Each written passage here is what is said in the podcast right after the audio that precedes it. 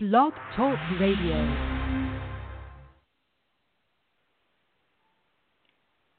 Well, bless the Lord, everybody. Bless the Lord. You are now live with the Word on Wednesday. I am Pastor Winfred Burns, and we are ready to resume. I thank God for having a little time off last week. We uh, were down in New Orleans and also had a t- chance to go to Baton Rouge to visit my younger sister, and so we just had quite a time eating catfish and shrimp and all kinds of stuff. And you know that uh, if you know anything about me, you know I like eating. But in any event, let's uh, let's not prolong the hour, but instead have a word of prayer and get right into what I believe is a very very important passage of scripture for today. So let's have a word of prayer, and then I'll, I'll double back and catch up just a little bit. Eternal God, our Father, in Jesus' name we come to say thank you. God, we bless you and we praise you for your faithfulness. We thank you and we praise you, O oh God, for spending time with us. And then not, not just spending time with us, but giving us some time to step away for a second and refresh ourselves so, also, we thank you for a time of refreshment. Now, Father, as we enter into your word tonight, we don't have to tell you that we don't know in your word without you. So, lead us and guide us. Father, help us to understand, and not just understand your word, but show us how to apply it to our lives today.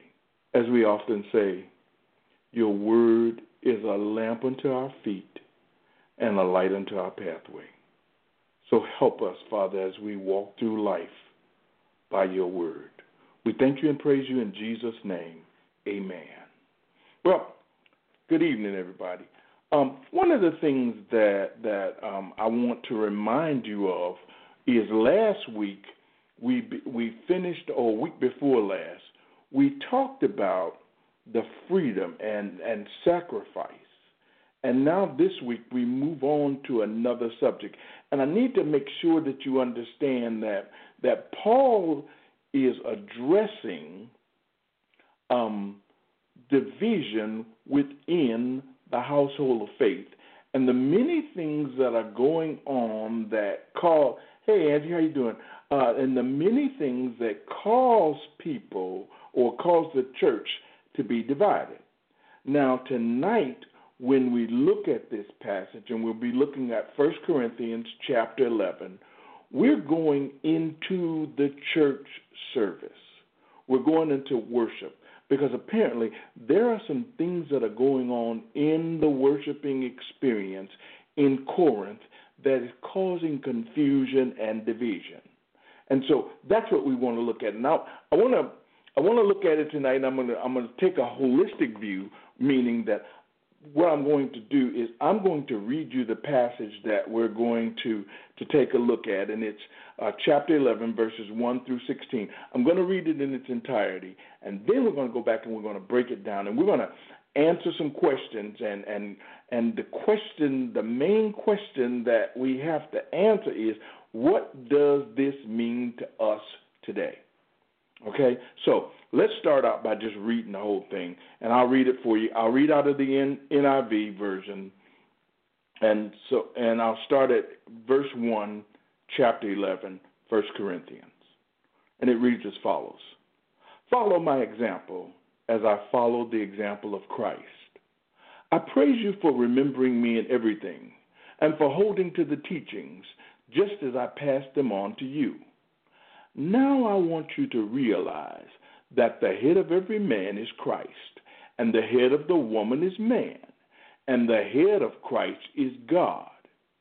Every man who prays or prophesies with his head covered dishonors his head, and every woman who prays or prophesies with her head uncovered dishonors her head. It is just as though her head was shaved. If a woman does not cover her head, she should have her hair cut off. And if it is a disgrace for a woman to have her hair cut or shaved off, she should cover her head.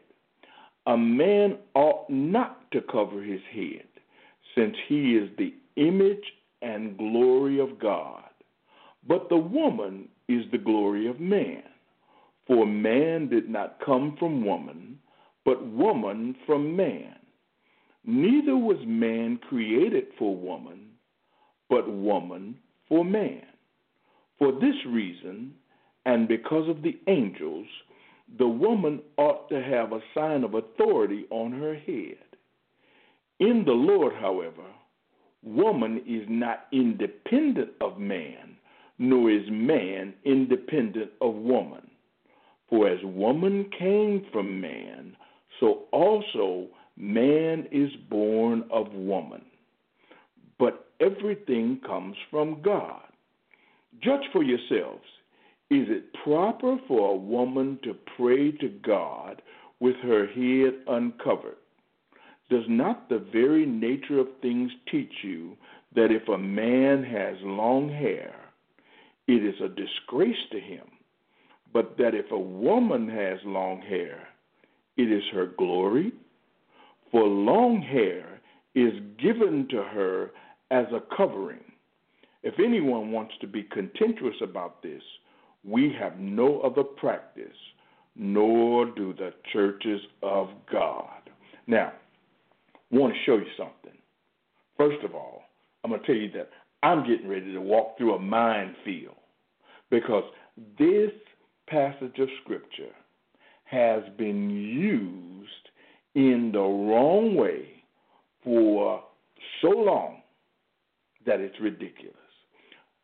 This, how many of you who have been in church have seen women get up to speak, especially in the Baptist or the Pentecostal churches, African American Baptist and Pentecostal churches, and seen them get up and they have um, some type of scarf or something on their head, where they normally don't wear uh, any scarves or anything in the worship service because they're getting up to speak. They have a scarf over their head, or they have a hat on their head. Uh, there are some denominations that basically say that a woman cannot get up and speak in the church unless her head is covered. And I'm going to tell you that that is not what this scripture, what this passage of scripture demands. And so, and I, and I know that it, it, it might seem unusual, but I, am going to take this apart. And when I take it apart, the, or before I take it apart, the first thing that I have to do is I have to uh, make you understand where Paul is coming from and why. First of all, remember what we said in our introduction some months ago that this was a cross cultural assembly, meaning that you had Romans, you had Greeks, you had Hellenized Jews, you had um, he, Hebraic Jews. You had a cross and, and, and some more folk that are not that are not even prominent in society. Because where was Corinth? Corinth was at the crossroads. And because of it, you had an influx of all types of people coming in. And with those pe- people, uh, with those different people, they represented different cultures. And they brought different cultural norms in. So imagine, if you will, you've got a Hebraic Jew sitting in one corner, and then you've got a, a, a, a, a Greek sitting in another corner. They come with different cultures, and each culture has a way of dressing. For example, Greek men hardly wore any clothes. I mean, they would wear what the equivalent of a sheet with a belt around it, and that was it because of their culture. Literally, they were walking around naked for all intents and purposes. Then you had um, Romans, and Romans would have an un, maybe an undergarment on, but they had a robe that covered them, and the robe was of varying lengths. depending upon their station and status in life. So sometimes you had the long robe, sometimes you had the robe that that stopped at the knees, and then for others, they their robe the the um the to- it was like a toga or something that was about oh hit them right at the hips. Then you had the Jews. And the Jews dressed differently. And you had the Hebraic Jew that was dressing one way, and then you had the Hellenized Jew who was dressing more like the Greek. So you bring all of those dresses together. Then on top of that, uh, multiply that by the way women dressed. Women had more coverings over them, they had more garments over them, but again, um, different things. They dressed differently. You had some women who basically um, it was it was sinful or it was looked down upon if they had their arms out, and still others that that um, dressed the Jewish women when they came outside, they had their heads and their faces covered.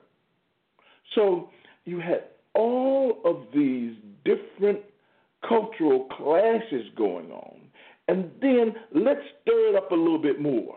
Let's stir it up a little bit more, okay?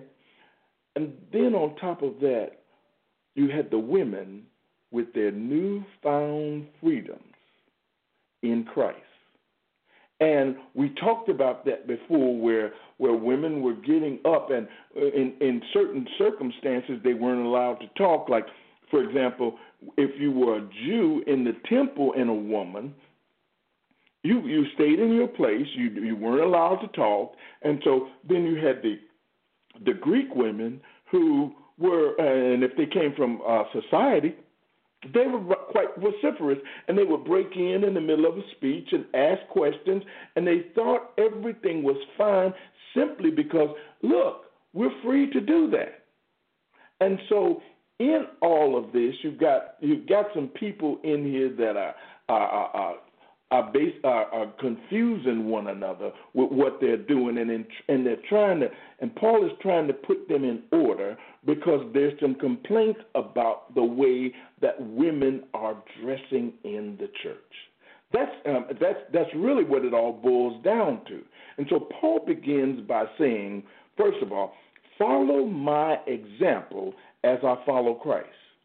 And then he goes on to say, uh, I praise you for remembering me in everything and for holding to the teachings just as I passed them on to you. Now, watch how he does this because he's going to make his first appeal to order based upon headship. He's going to make it based upon headship. And in this in this example that he uses, there's a lot of arguments that go on by theologians that that basically say, what does he mean by headship? Because is he saying that it is a hierarchy? And I'm going to say no. This is not a hierarchy. But instead, if we read this word kephale, which is which the word head is translated from, we'll also understand that it, it that it comes from it is a it is a translation of the Greek or the Hebrew word ros. So, and that word means the source of. So now, if you read it from that direction, it says, first of all, it says, now I want you to realize that the source of every man is Christ, and the source of the woman is man, and the source of Christ is God. Mm. So it, he emanates from or uh, uh, uh, well, basically he comes from.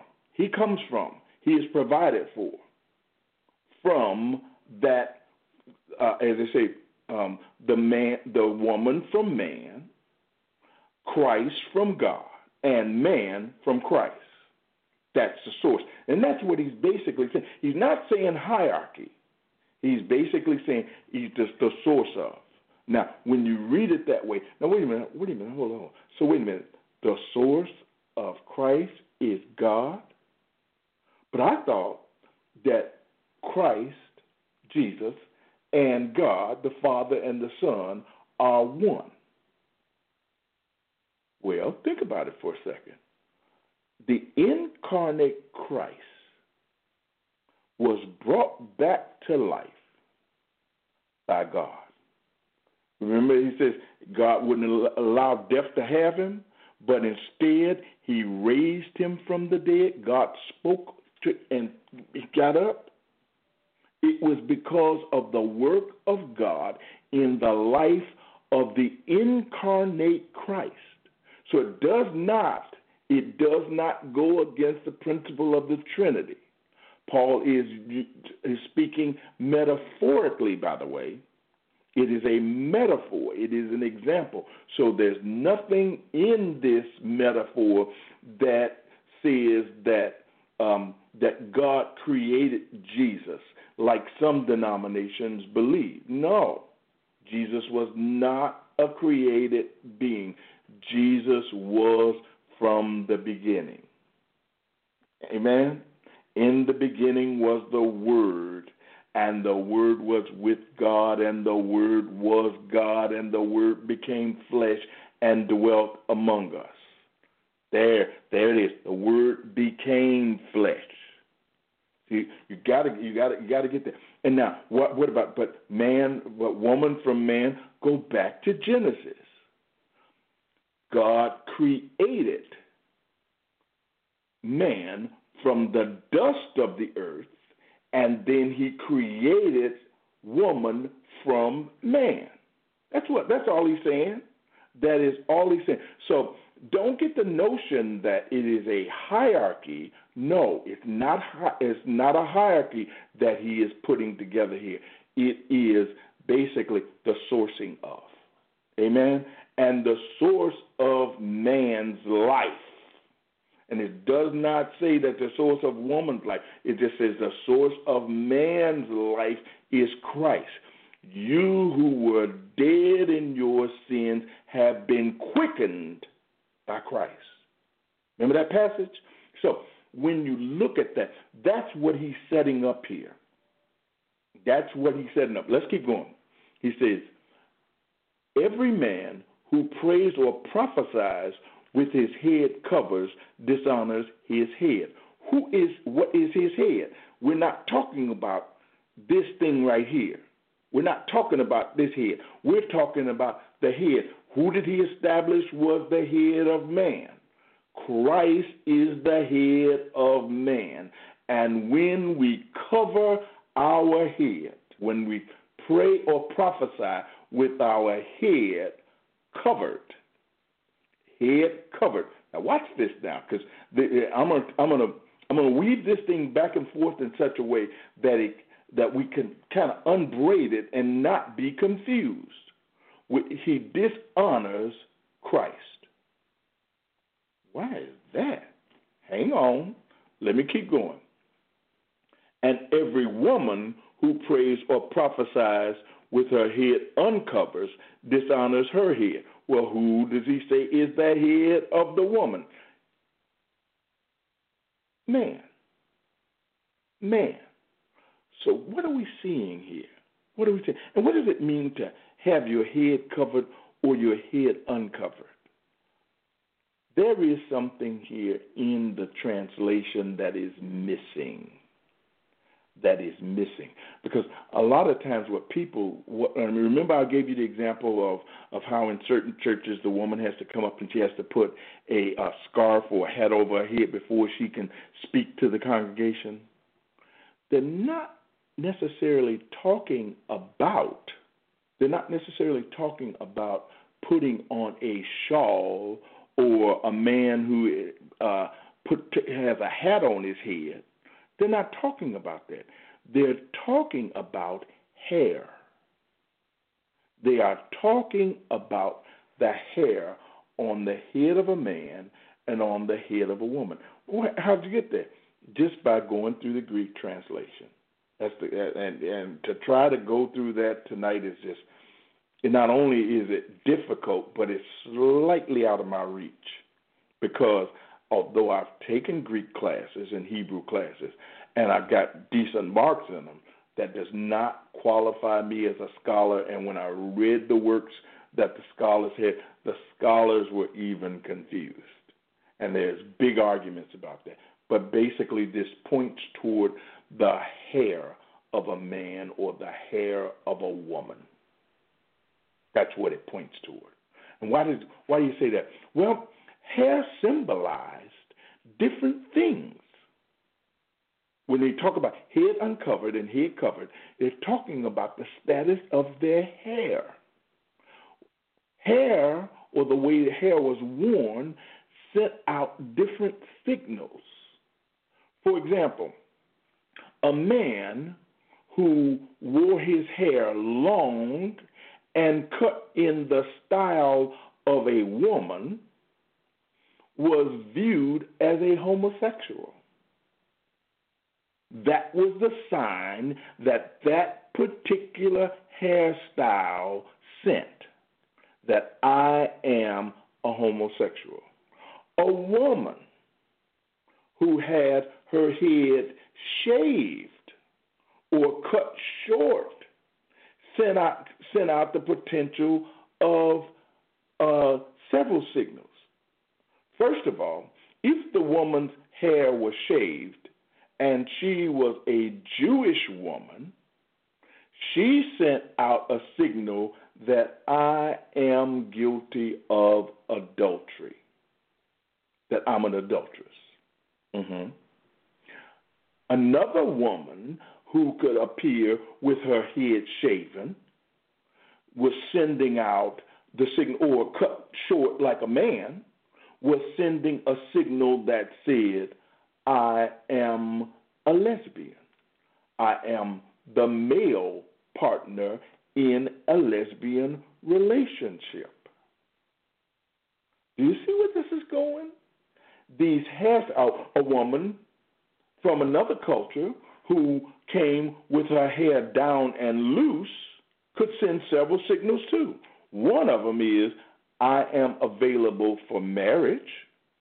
Another signal that that hairdo could have sent is, I am available for hire, meaning that I am a temple prostitute. So the signs uh, that that these hairdos sent basically sent a signal to the people throughout the congregation as to their availability or their sexual preference or or their even if they, it was real braided up real good sometimes it signaled that i am somebody because i got the time and the money to spend getting my hair uh, uh, uh, braided in this uh, uh, ordinate manner. So the hairstyles said a lot. And Paul now is saying, wait a minute, wait a minute. We're sending all these mixed signals, and and this one is offended because this one is wearing our hair this way, and that one's offended because this one's wearing our hair that way, and they're sending all these mixed signals, and and and wait a minute, let's put this in order. And so he's, he goes on to say, if a woman, if a woman does not cover her head, she should have her hair cut off. And if it is a disgrace for a woman to have her hair cut or shaved off, she should cover her head. A man ought not to cover his head, since he is the image and the glory of God, but the woman is the glory of man. For man did not come from woman, but woman from man. Neither was man created for woman, but woman for man. For this reason, and because of the angels, the woman ought to have a sign of authority on her head. Oh, hold on. Not only were these signs that, that, that sent different signals, but even for the Jews, a shaved head could signal a sign of shame, a sign of grief, or if they'd taken a Nazarite vow, and Paul in Acts took a Nazarite vow, and what did he do? He let his hair grow. So somebody somebody sitting in the congregation could see a man with long hair and think either he's sending a signal that he gave, or he's taking a Nazarite vow. And then when that man showed up and his hair was cut, then all of a sudden they said, oh, he must have fulfilled his vow.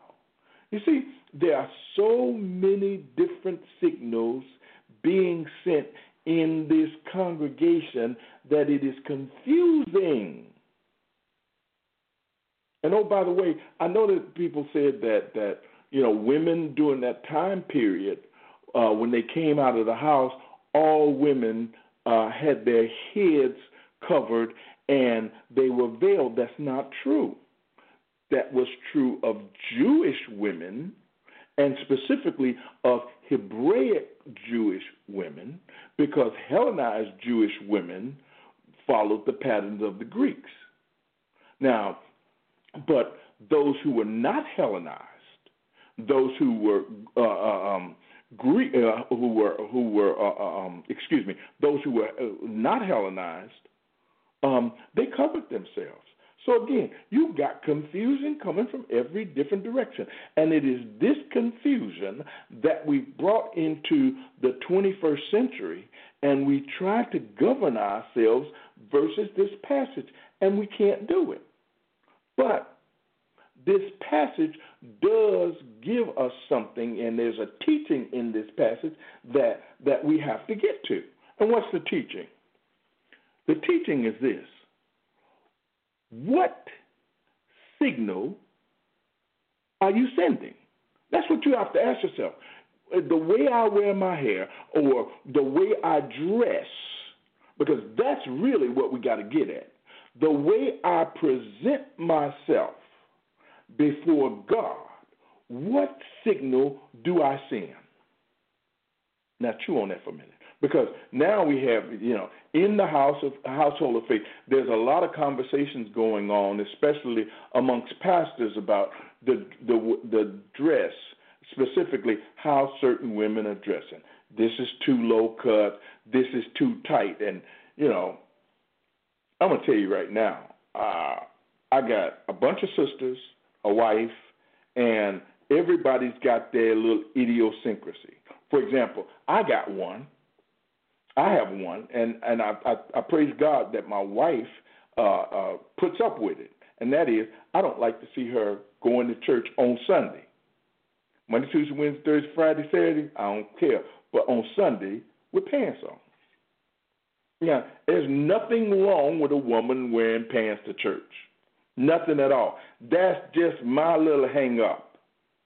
Every woman in the church could have pants on. I don't care. But mine, I like seeing her in a dress. Don't. And that's just the way I was raised. I was raised that women wear uh, dressed to church on Sunday. Period. And my wife, she humors me by going along with it and just say, "Yeah, okay, fine." Mm-hmm. And she wears a dress and looks nice in them, and I, I appreciate that. But I can't impose a standard of dress on anybody, anyone.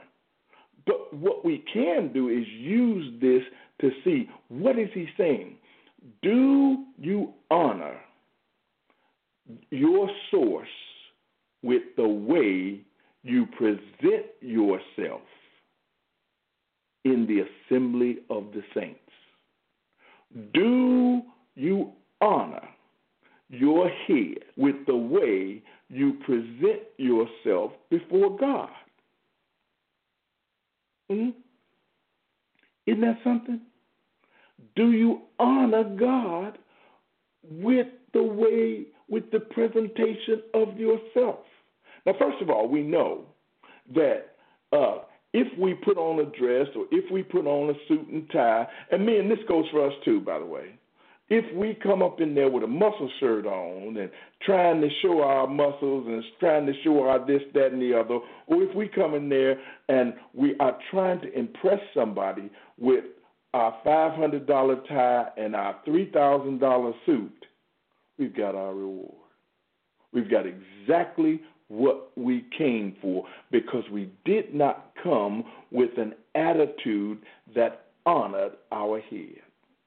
But instead, we came to glorify ourselves and our what we wear and how we present ourselves glorifies us and does not come with an attitude to give glory and honor to our head. Mhm. Take that. You see what I'm saying? That's how in the 21st century that we have to approach this passage. That's what God is saying. Uh, oh yeah, tight skinny jeans and you know again, is it glorifying God? Is it glorifying God? Are you wearing them because it's the style and you want to show that you are in style? Or are you wearing them skinny jeans to show off your butt? You you knew the dress was tight when you left. Why did you wear that particular dress? Why did you wear this particular hairstyle? And if a woman shows up with her head shaved today, does that mean that she is a promiscuous woman? Or does that mean that she's an adulteress? How about this? That woman got cancer, and because of chemotherapy, all her hair is falling out. Mm-hmm.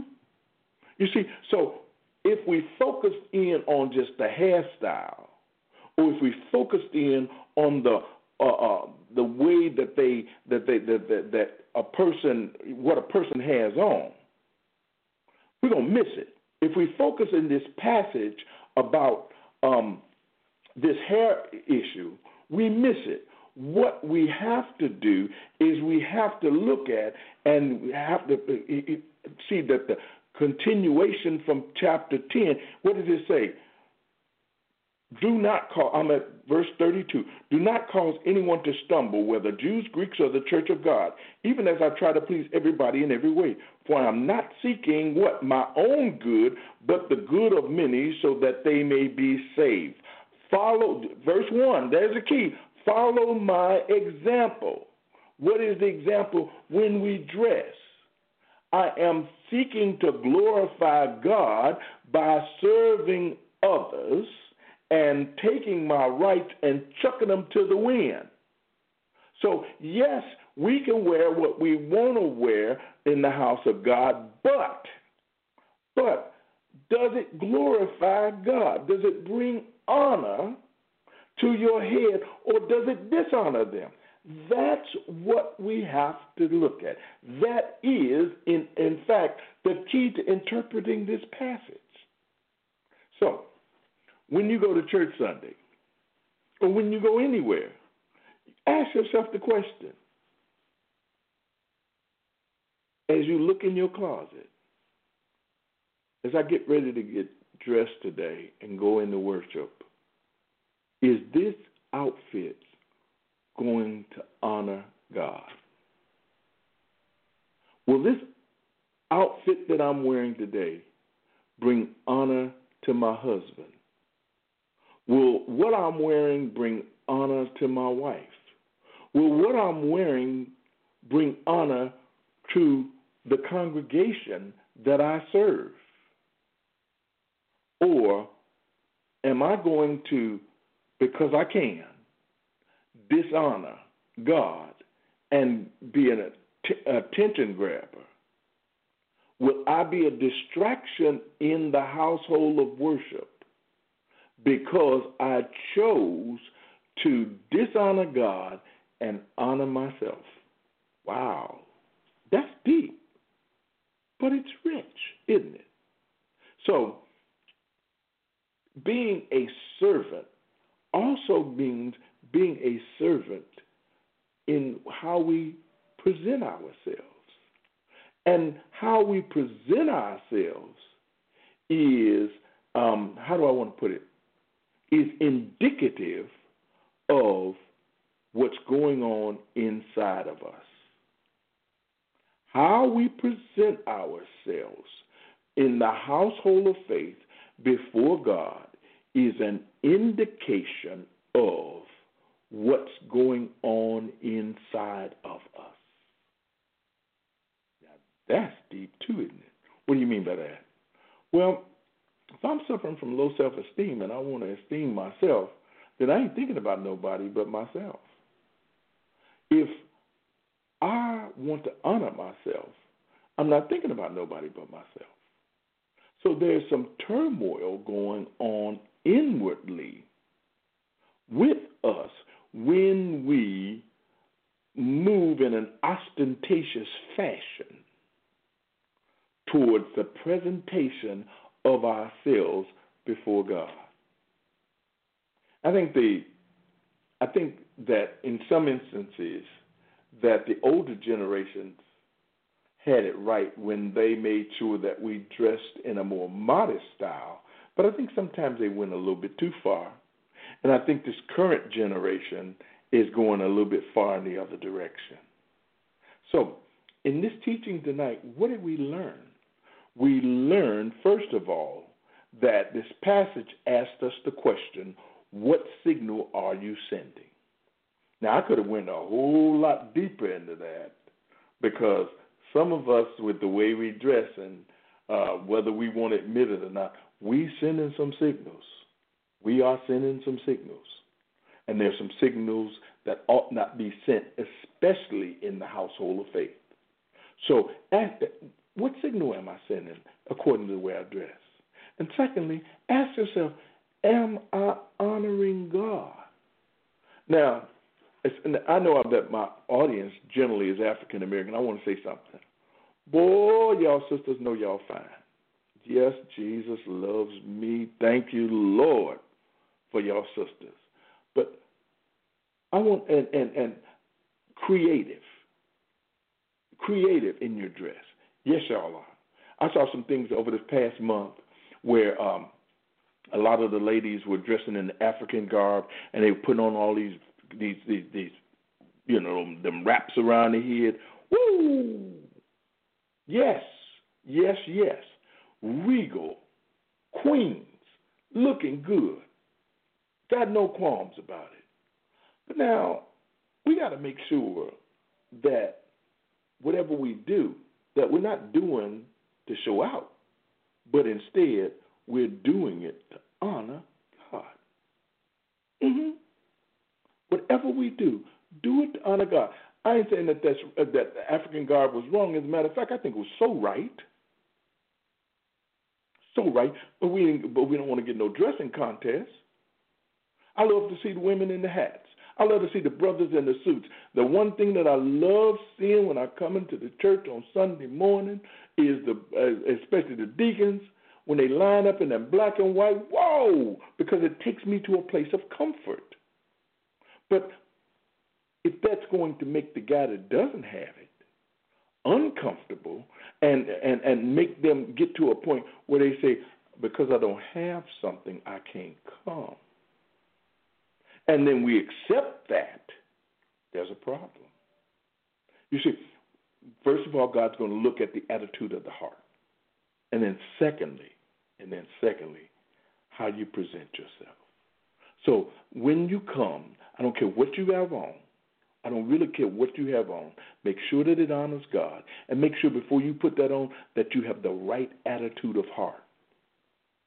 That you have the right attitude of heart. You see, what did what did what did uh, uh, uh, um, what did God have to say to uh, Samuel when Samuel went to anoint David? He said, "Man looks at the outward appearance, but God looks at the heart." And so, when we appear before God, we got to appear before Him with a proper attitude first. Second, then we worry about the sign that we're sending toward everybody else. But if we're sending the right signal sign toward everybody else, but the wrong signal to God, you might as well come up in there with, you know, them sweatpants or what you call them things, them, them bicycle shorts or whatever them things are that they, they wear now. You might as well come up in there with a, a pair of them undersized. Everybody see what I'm saying here? So this passage also, and I'm, I'm to close out with this because I'm running a little bit over. This passage also says that remember we talked about that it wasn't a it was a it was a source and not a hierarchy that he talks about at the beginning. Look at it at the end. It all it, further says that we depend on each other. Look at verse 11. In the Lord, woman is not independent of man, nor is man independent of woman. We need each other. Woman came from man, but man is born of woman, and everything comes from God. Back to those earlier positions, doesn't it? So it's not like, you know, man can lord it over the woman because I'm the boss. No, no, that's not what it's saying at all. Get that in your head. That's not what it's saying. It says we depend on each other. We depend on each other. And so, how we treat each other, how we view one another, is very important. And then it says, uh, verse 13, judge for yourself. Is it proper for a woman to pray to God with her head uncovered? Does not the very nature of things teach you that if a man has long hair, it is a disgrace to him? Again, now he's writing from Jewishness. Now he's writing from a, a Jewish perspective. Because by this time, Jews are trimming their hair.